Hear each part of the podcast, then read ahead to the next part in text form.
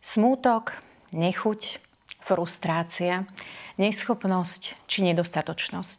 To všetko sú pocity, ktoré sa neodmysliteľne spájajú so svetom depresie. Aký je tento svet? A má v ňom miesto viera? Poďme na to, milí priatelia, spoločne hľadať odpoveď.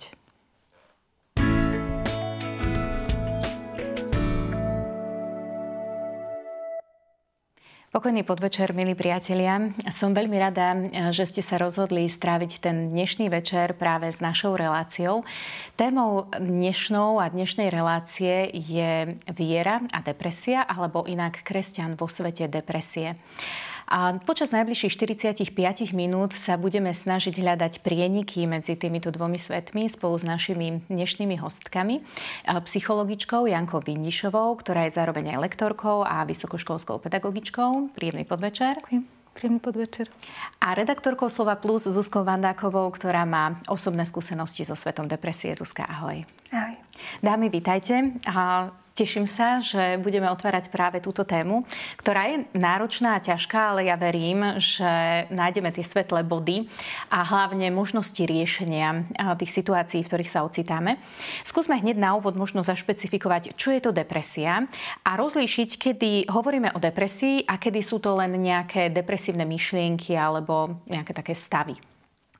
Depresia je rozhodne ochorenie, je to diagnóza, je to psychiatrické ochorenie a patrí do kategórie emočných poruch. Takže je rovnako ochorením, ako je chrípka, zápal pľúc, má svoju diagnostickú jednotku.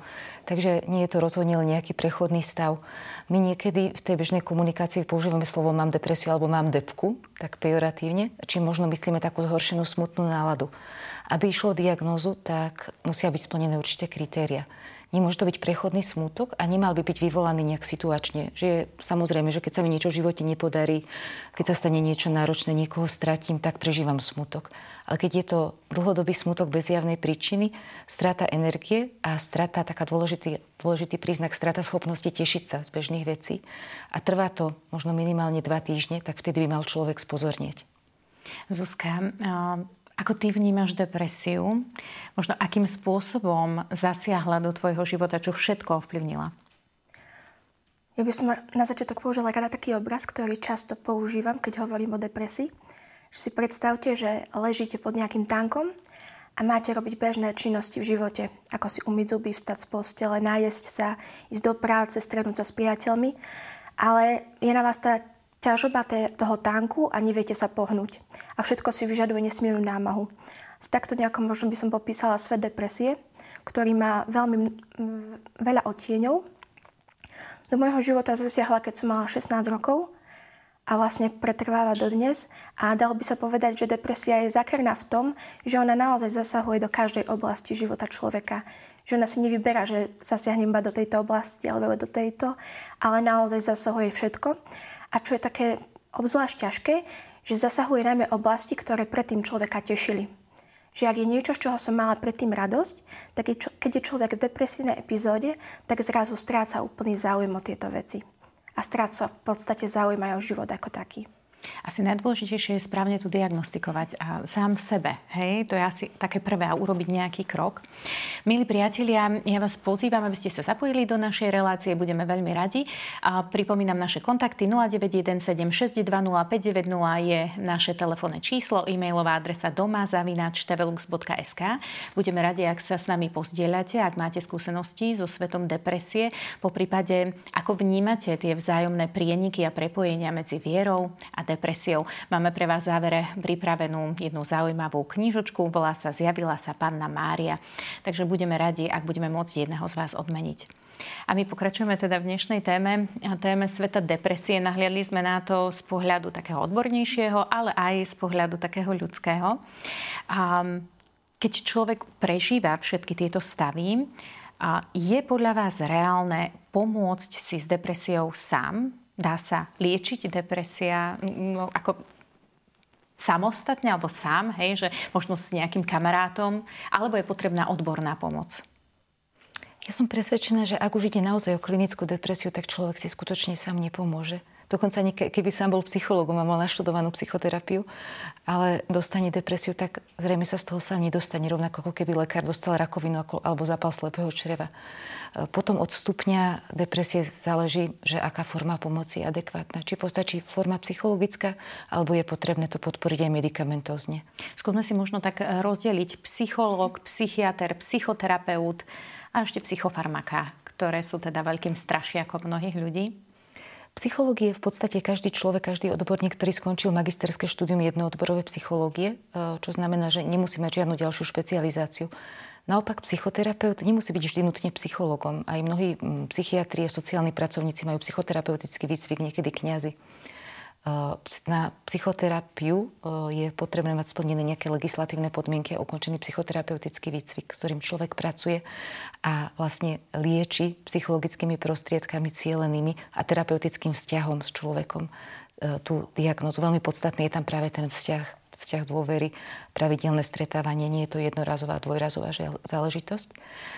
Psychiatrická liečba. Psychiatrie je samozrejme lekár, ktorý je atestovaný v odbore psychiatria a môže predpisovať aj psychofarmaká, čiže lieky na psychiku. V prípade, ak sa rozprávame o depresii, sú to antidepresíva. Mnohí ľudia uh, si neváhajú pomôcť liekmi, ktoré sú dostupné alebo dostupné od obvodného lekára, zamerané hlavne na úzkosť a rýchlu úľavu. A užívajú ich často na dennej báze, sú veľmi návykové, ale odmietajú si dať predpísať kvalitné, moderné antidepresíva tretej generácie, ktoré majú minimum nežiaducich účinkov a postupne upravujú serotoninové okruhy tak, aby človek neprežíval tie ťaživé symptómy. Čiže taký mýtus, že sa nám potom zmení osobnosť, to je veľmi vzdialené od reality. V prípade antidepresív rozhodne. Zuzka, a aká bola tá tvoja cesta nájdenia možno pomoci? No možno by som začala tým, že človek, ktorý je v depresii, tak málo kedy vyhľada pomoc sám. Väčšinou je to naozaj o tom, že to vidí jeho okolie a povie mu o tom, že bolo by vhodné vyhľadať pomoc. Čiže aj u mňa to bolo tak, že ja som sama neprišla na to, že trpím depresiami a že potrebujem pomoc a veľmi dlho som sa aj bránila. A potom to nejakým spôsobom si sa stretla s niekým, kto ti pomohol a kto ti povedal, nasmeroval ťa, že aha, tak mohla by si skúsiť toto, alebo existuje aj takáto forma pomoci? Áno, potom ma vlastne rodič, ja som ešte nebola plnoletá, tak ma rodičia zobrali k psychiatričke a tým sa to vlastne celé začalo a tým sa začala aj celá liečba. Mala si strach alebo obavy na začiatku? Samozrejme, že áno. Jednak aj pred šestnástimi rokmi to bola úplne iná téma, ako to je dnes. Oveľa menej sa o tom hovorilo. Boli oveľa iné lieky, ako sú dnes, nie sú oveľa lepšie lieky. A keď sme spomínali tie lieky, že človek sa bojí, že už nebude sám sebou, tak ono je to práve naopak. Človek sa, keď má depresiu a keď začne brať lieky, tak sa stáva opäť sám sebou. My pomaličky sa dostávame aj k téme kresťaná depresia. A teda mám otázku na našich divákov. Či si myslíte, že nám môže v depresii a v tom svete depresie pomôcť viera? Ak áno, ako? Ak vás zaujíma odpoveď na túto otázku, tak ostaňte s nami aj po krátkej hudobnej prestávke.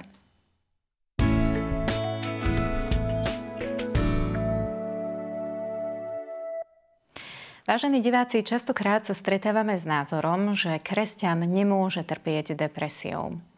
Je to samozrejme mylný názor, nezakladá sa na pravde. A kde ako hľadať prieniky medzi depresiou a vierou, tak o tom sa budeme rozprávať práve v tejto druhej časti dnešnej relácie. Psychologička Janka Vindišová, redaktorka Slova Plus Zuzka Vandáková, to sú naše dnešné hostky, a ktoré nás sprevádzajú aj touto, týmito témami druhej časti. Ja som už dámy spomenula, že... Mm, Často sa stretávame s názormi, že kresťan má byť stále veselý, má čerpať z nejakej radosti, znaša sa na nejakom obláčiku. Myslíte si, že je to reálne a odkiaľ možno tieto mylné predstavy vychádzajú? Je to jeden z takých častých mýtov a veľký tlak na kresťana, že musí byť šťastný. Často aj evanjelium a životy svätých nasvedčujú práve niečo iné, že tí ľudia, ktorí smerovali ku svetosti, celý život šťastní neboli. Často ten život bol sprevádzaný utrpením. Je to možno aj taký diktát toho postmoderného sveta a teológie prosperity, že keď budem veriť, tak niečo za to dostanem už tu na zemi a budem šťastný. Na druhej strane kresťan môže trpieť depresiou a často depresiou trpí, ako môže dostať akúkoľvek inú chorobu. Stretli ste sa s nejakými mýtami, mýtami alebo s nejakým mýtom, ktorý vás v tejto oblasti maximálne prekvapil, zaskočil? A mňa vždy zaskočí to, keď veriaci ľudia sa vôbec bránia vyhľadať pomoc, lebo si myslia, že by mali byť spokojní a šťastní, že by im mal vystačiť sviatostný život, že to rieši modlitba, že to rieši spoveď. Na druhú stranu, keby mali rakovinu, tak to neriešia len duchovnými prostriedkami. A práve tieto mýty môžu spôsobovať aj život ohrozujúce následky. Nieraz si niektoré pocity zamieňajú s hriechom, že smútok je vlastne beznádej, bezútešnosť. Samovražedné myšlienky sú proti piatému prikázaniu a pritom je to symptóm. A vie to človek v tej akútnej fáze depresie vôbec odlíšiť? V akútnej, ak je veriaci, tak to môže byť náročné, pretože vtedy sa mu to, to môže veľmi pliesť do toho duchovného života. Vtedy by tam mala vstúpiť nejaká iná osoba, ktorá by mu rozumne vedela poradiť, to odlíšiť. A spravidla potom, keď človek prežije nejaké obdobie bez depresie a keď sa vráti, už bude mať na to trošku iný náhľad, lebo bude usmernený v tom, že čo je duchovné a čo je duševné a kde sa to spája. Niekedy si ľudia myslia, že preto potrebujem psychológov a psychiatrov, že nechodíme na spoveď k sviatostiam. Ja môžem z praxe potvrdiť, že mám hlavne veriacich klientov a väčšina z nich chodí pravidelne k sviatostiam a napriek tomu majú depresiu. Ale mám aj neveriacich klientov, ale poznám neveriacich ľudí, ktorí nikdy nemali depresiu a k sviatostiam nechodia. Že sú to ako keby dve odlišné premenné.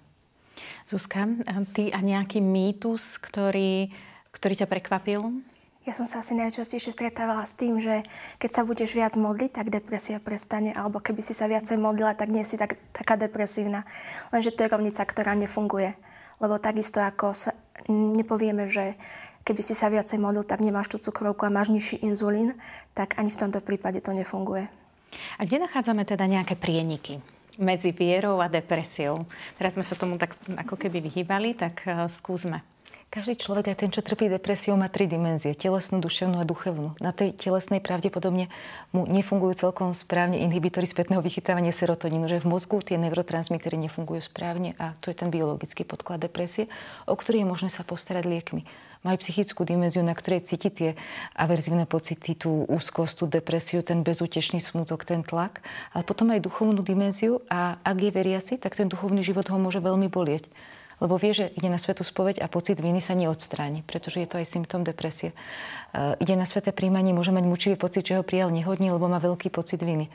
Modlitba nepomáha, e, iným ľuďom pomáha, tak má pocit, že je asi nejaký zvláštny, že je mimo. Niekedy má pocit doslova, ako keby sa žrútil do pekla a chcel zomrieť.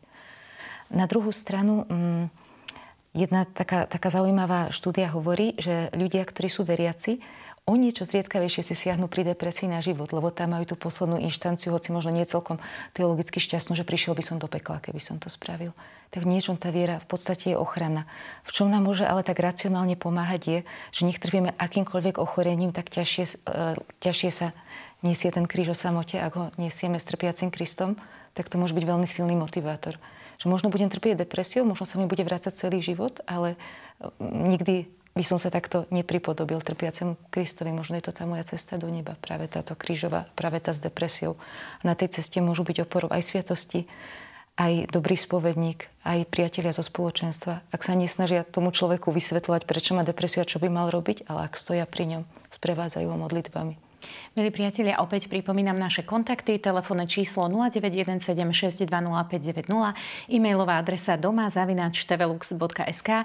Budeme veľmi radi, ak sa zapojíte do našej relácie. Možno aj, ak sa pozdieľate, ak ste sa stretli s nejakými mýtmi, poprípade, kde nachádzate vy sami prieniky medzi vierou a depresiou. Budeme veľmi radi, ak nám dáte o tom vedieť a budete takto súčasťou našej relácie. Zuzka, ako si ty vnímala túto oblasť viery a depresie alebo tvojho stavu? Pomáhala ti viera, ak áno, akým spôsobom? Má to také dva rozmery možno, že na jednej strane ja osobne by som nevidela zmysel v zápase s depresiou, keby som nemala vieru. Že viera tomu dáva taký nadhľad, ale v podstate to môžeme povedať o akomkoľvek utrpení, ktoré prežívame. Že ťažko sa nám vníma zmysel života, keď ničím trpíme, ale keď vnímame ten taký presah toho života a toho, že existuje niečo viac ako to, čo si ja práve zažívam, tak vtedy to naozaj má tú hodnotu. Až aj v Božích očiach to má hodnotu. To je jedna vec. Ale druhá vec je, že ja napríklad vo svojom živote vnímam, že mám také tri kotvy. Že je to jednak pravidelné prijímanie sviatosti, pravidelná modlitba a duchovné sprevádzanie. A že to sú také kotvy, ktoré ma držia aj v tých depresívnych epizódach.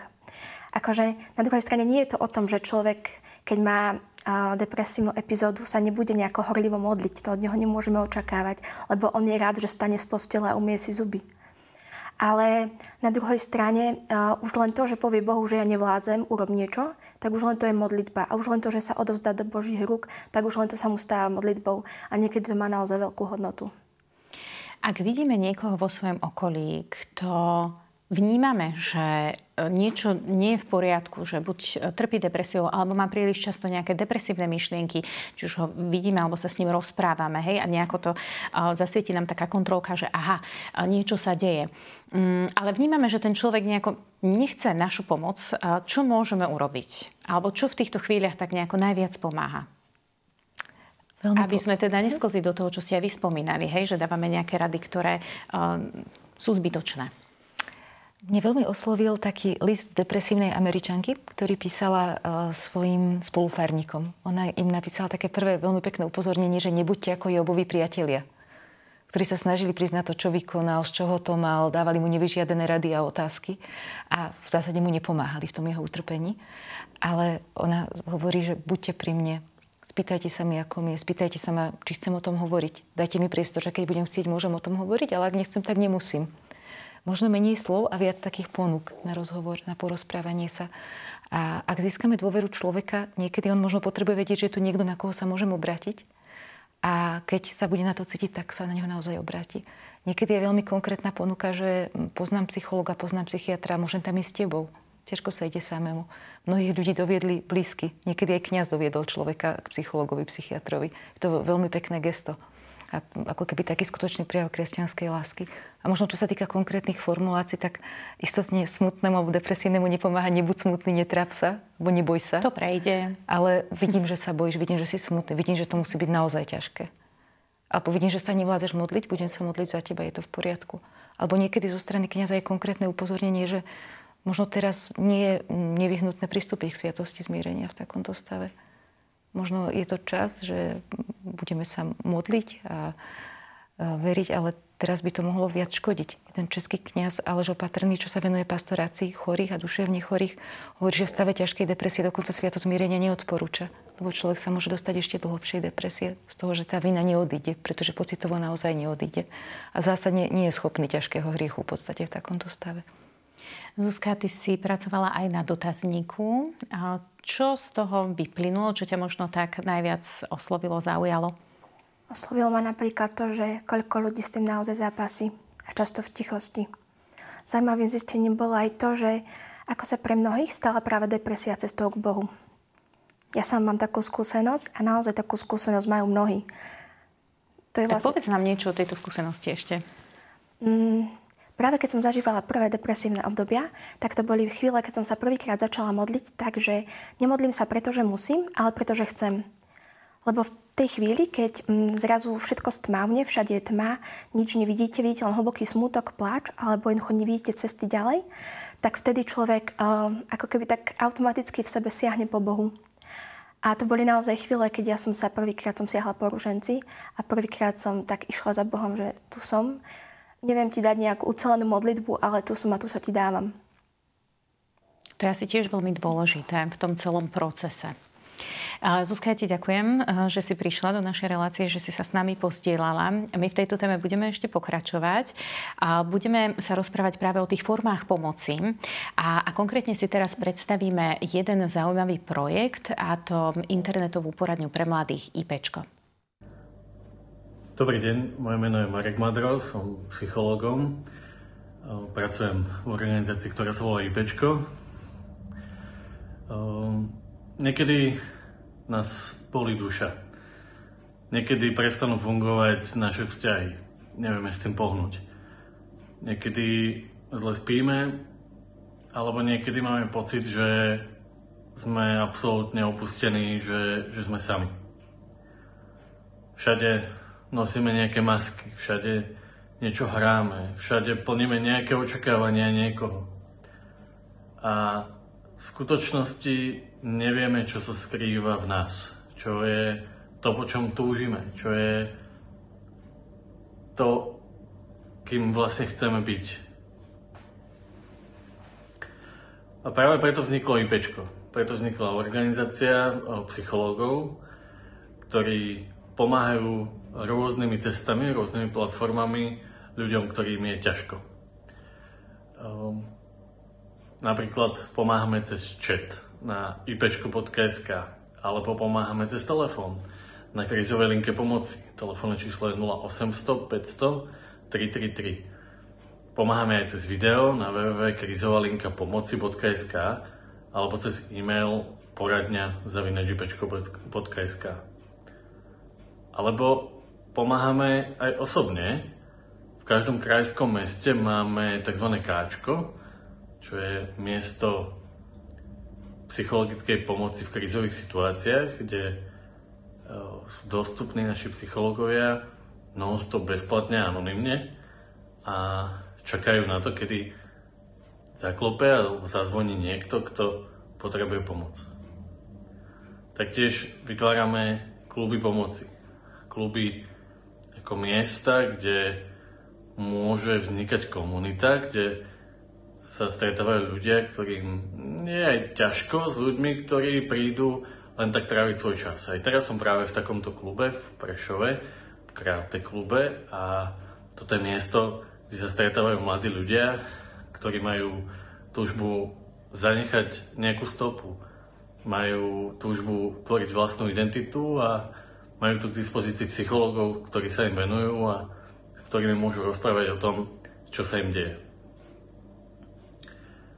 Ako veriaci človek viem, že niekedy máme pocit, že všetky, že s odrazom na všetky tie hodnoty, na všetko to, čo nám prináša Boh, to, čo nám ukazuje ako pravú lásku, ako, ako tie hodnoty, ku ktorým zliadame, že, že to môže byť nedosiahnuteľné.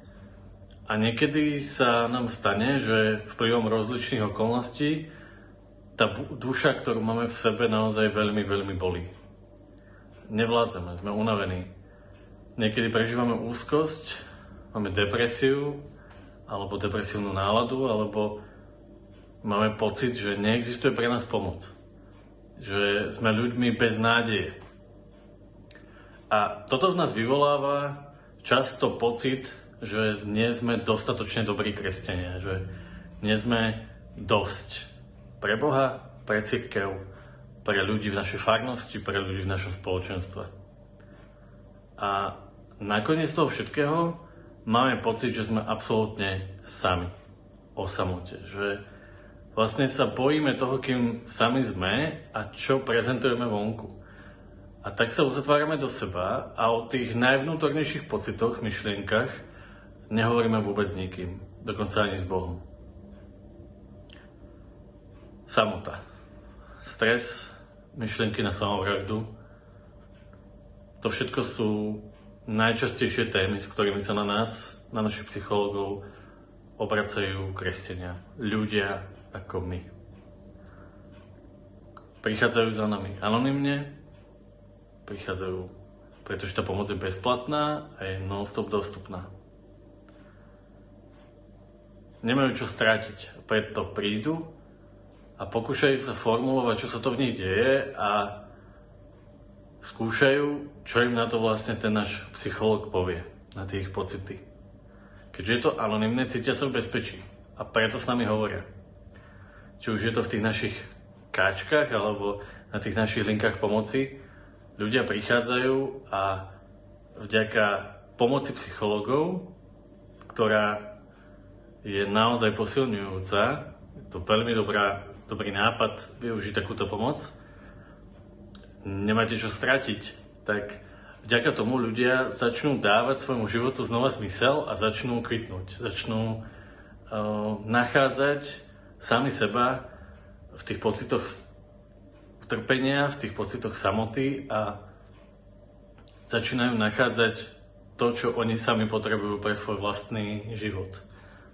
Ako budovať vzťahy, ako opraviť vzťahy, ako uh, nastaviť v našom živote to, aby sme mali lepší spánok, alebo aby sme sa cítili príjemnejšie, aby sme cítili, čo to je prijatie, aby sme ho zároveň dokázali dávať iným. Nestojí za to, aby sme sa skrývali.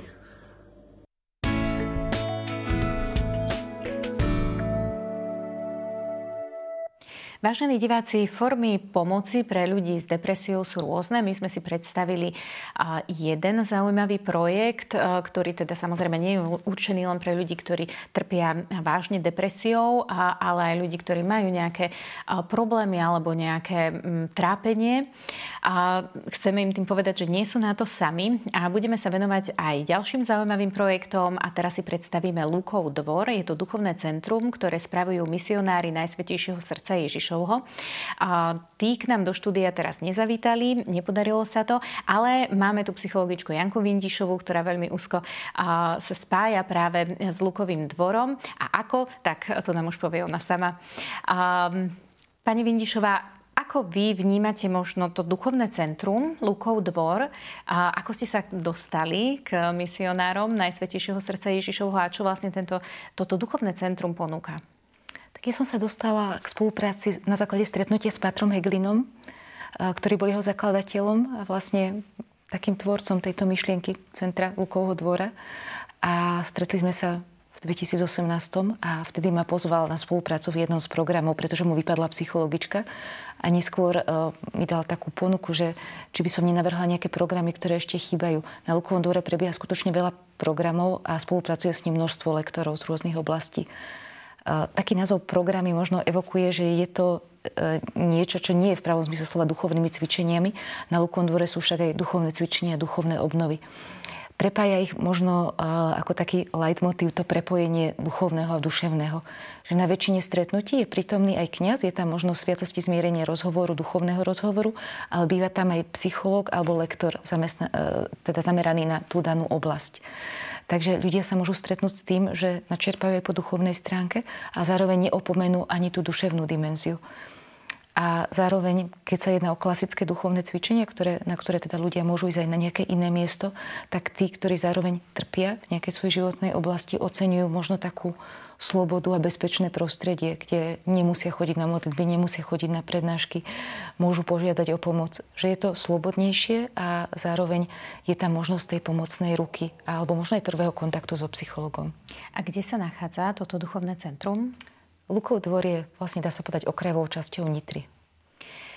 A je tam možnosť um, byť súčasťou uh, ako um, tým spôsobom, že sa tam naozaj reálne vyberieme do tej Nitry, alebo um, existujú aj nejaké online formy možno pomoci alebo cvičení, programov? Lukov dvor primárne funguje tej prezenčnej forme, kde sa ľudia teda prihlasujú v nejakom časovom predstihu, lebo mnohé programy sú keby rýchlo zaplnené. Ale počas covidu, keď Lukov dvor bol zatvorený, vznikla myšlienka organizovať aj online stretnutia a niektoré programy prebehli čisto v online forme. Že tam boli rozhovory, prednášky, možnosť stretnutia alebo práce v skupinkách na rôznych online platformách. Tak tento formát už vlastne teraz sa stal zbytočným, ale nadviazali na to série webinárov z cyklu Psychológia a viera, ktoré sú, dá sa povedať, každý mesiac je nejaká téma, či už tá depresia, trauma, úzkosť. Okrem toho v online podobe funguje aj skupinka pre škrupulóznych alebo úzkostných veriacich trikrát do roka a popri tom sa organizujú také situačné webináre, napríklad keď prepukla vojna na Ukrajine a ľudia často prežívali beznádej, tak bolo niekoľko webinárov opakovane na túto tému. Alebo keď boli korona Vianoce, tak ako prežiť Vianoce cez COVID, alebo keď som osamelý. Takže niektoré sú pravidelné, niektoré sú také situačné, keď vznikne nejaký taký problém. S akou spätnou väzbou sa stretávate? Myslím, že prevažne pozitívnou. Nasvedčujú tomu aj ľudia, čo sa opakovane vracajú. Možno aj tá zaplnenosť tých programov. A aj to, čo ľudia píšu do spätných väzieb alebo povedia po rokoch, že ja som bol pred päť až desať rokmi na Lukovom dvore a čo ma tam oslovilo. Niektorí na podnes Lukovho dvora vyhľadávajú psychologickú alebo psychiatrickú pomoc, lebo tam prvýkrát počuli, že je to normálne, že to môže aj veriaci človek. Milí priatelia, nula deväť jeden sedem šesť dva nula päť deväť nula naše telefónne číslo, e-mailová adresa doma zavináč tvelux bodka es ká a ešte počas posledného videozáznamu máte možnosť zapojiť sa do našej relácie akoukoľvek otázkou, akýmkoľvek pozdieľaním a máte možnosť získať takúto zaujímavú knihu. Zjavila sa Panna Mária, keďže máme ešte teda Mariánsky mesiac. No a my sa už presúvame do posledného videozáznamu a teda posledného príhovoru. Budú to konkrétne Vidu mamky, Vysmieta duša mamky, ktorý nám predstaví ako projekt jeho zakladateľka Katarína Žilák. Dobrý deň, moje meno je Katarína Žilák a aj v kontexte témy, o ktorej ste práve počuli, by som vám rada predstavila neziskový projekt Vysmieta duša mamky.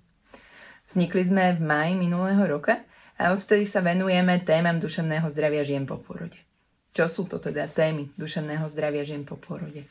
Sú to témy ako baby blues, poporodná úzkosť, poporodná depresia, ale aj veľká téma, ako podporiť duševné zdravie žien v tomto skutočne náročnom a zároveň aj veľmi krehkom období života. Práve preto sme pripravili na našom webe vidumamky bodka es ká informačnú sekciu, kde nie len pomocou článkov, ale aj rozhovorov s odborníkmi hovoríme o tom, čo v skutočnosti je a čo nie je už duševné zdravie v období po porode. Na našom webe nájdete samozrejme aj kontakty na odborníkov a rôzne cesty, ako sa vlastne k týmto odborníkom na duševné zdravie dostať. Pre nás ako projekt sú však nesmierne dôležité aj príbehy samotných žien. Preto práve ním im sme vyčlenili naozaj veľkú sekciu na webe, kde každý, kto má záujem, či už je to mama, ktorá práve prechádza duševnou ťažobou alebo je blízke okolie, môžu nahliadnúť do príbehov iných žien. Takéto nahliadnutie do životov iných ľudí je neraz veľmi, veľmi dôležité. Nie len preto, aby sme vedeli, že v tej ťažobe nie sme sami, ale zároveň nás takéto príbehy iných ľudí dokážu inšpirio- inšpirovať v tom, ako situáciu riešiť, v tom, ako hovoriť nielen s blízkymi, ale možno aj so širším okolím o tom, čo žena aktuálne prežíva. A zároveň takéto príbehy nám dávajú neraz aj veľmi potrebnú nádej, že to, že sa aktuálne žena necíti úplne dobre alebo sa cíti jednoducho povedané zle, nemusí byť navždy a existujú spôsoby, ako vlastne takúto situáciu riešiť. My ženy, my mami si často myslíme, že materstvo a všetko to, čo prináša do života, by sme mali zvládať len sami. Najlepšie je potichu, možno nikomu o tom nepovedať, keď prechádzame možno nejakými ťaživými myšlienkami, súžuje nás úzkosť, do nejakej veľkej miery už začína limitovať naše bežné dni. Ja ako psychologička s tým veľmi nemôžem súhlasiť, pretože hoci veľa vecí dokážeme, aj naozaj veľmi ťažkých vecí dokážeme prejsť sami ako ľudia, vždy je lepšie a aj ako si mm, ľahšie prejsť tými ťaživými obdobiami s niekým. Preto ak máte pocit, že vaše dni sú čoraz ťaživejšie, možno nenachádzate už nejakú radosť v tom, čo vám predtým robilo radosť, možno už aj sama na sebe pociťujete, že sa nechcete napríklad stretávať s ľuďmi, nechcete už hovoriť o tom, ako sa máte, desí vás možno ako keby každé videnie z bytu vonku do toho okolitého sveta, alebo strach či úzkosť, myšlienky vás dokážu opantať tak, že vlastne sú ako keby naplnením celého vašeho dňa, nenechávajte si to pre seba. Najdôležitejšie v tom celom je zvyčajne hovoriť o tom, ako sa máte so svojimi blízkymi, so svojim partnerom, s najbližšou rodinou, s blízkymi kamarátmi, proste s ľuďmi, o ktorých viete alebo si myslíte, že by vám mohli byť oporou. Tým ďalším krokom, ktorý často ako keby naväzuje práve na to najbližšie okolie, je hovoriť o tom aj s odborníkmi. Veľakrát sa stane, že naozaj ten taký blízky priateľský rozhovor s rodinou je ako keby taká štartovacia čiara a tam, kde ako keby končia aj schopnosti a kapacity, kompetencie blízkych, nástupujú práve odborníci, psychológovia, psychoterapeuti, psychiatri. Veľakrát si možno ešte myslíme, že vyhľadať odbornú pomoc aj v takomto krehkom poporodnom období je nejakým prejavom, za ktorý sa ako keby, že treba hanbiť, že je to prejavom možno slabosti, že je to niečo, o čom radšej netreba hovoriť a, a držať si palce, že to zvládne žena sama. Veľmi rada by som vás, drahé ženy, pozbudila k tomu, že ak prechádzate naozaj myšlienkami, ktoré sú ťaživé a nie je vám jednoducho dobre a už dlhšie rozmýšľate nad tým, že asi by bolo dobré vyhľadať nejakú pomoc, vyhľadajte ju. Ak si s tým nebudete vedieť rady, pokojne sa môžete obrátiť aj na nás, na náš projekt, presne aj na to sme tu. Ostávať častokrát s tou ťažbou je nesmierne, nesmierne náročné, A neraz práve ženy, ktoré vyhľadali pomoc, hovorili o tom, ako sa majú s blízkymi, v komunite iných žien, s odborníkmi. Si často hovoria, že škoda, že som tú pomoc nevyhľadala skôr, škoda, že som ne- nehovorila o tom, ako sa mám oveľa skôr, veľká škoda, že som si myslela, že na to musím ostať sama. Drahé ženy, na obdobie po porode nemusíte ostať sami. Pozrite sa do svojho najbližšieho okolia, aj do toho vzdialenejšieho. Hľadajte, hľadajte odborníkov, hľadajte komunity iných žien, ktoré si možno prešli niečím podobným a hovorte o tom, ako sa máte. Je to to najdôležitejšie, čo viete urobiť pre seba, pre svoje bábätko a aj pre celú svoju rodinu. Držím vám palce, ak práve prechádzate neľahkým obdobím, aby ste nabrali naozaj tú silu a odvahu povedať, že predsa len možno až tak dobre sa nemáte.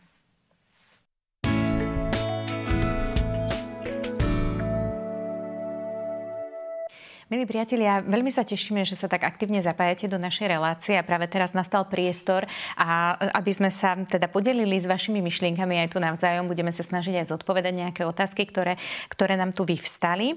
A, takže divák Ivan, a ahojte, ak je aj človek v depresii, vždy má nádej, pretože Pán Boh je nad všetkým a On o všetkom rozhoduje, keďže je všemohúci.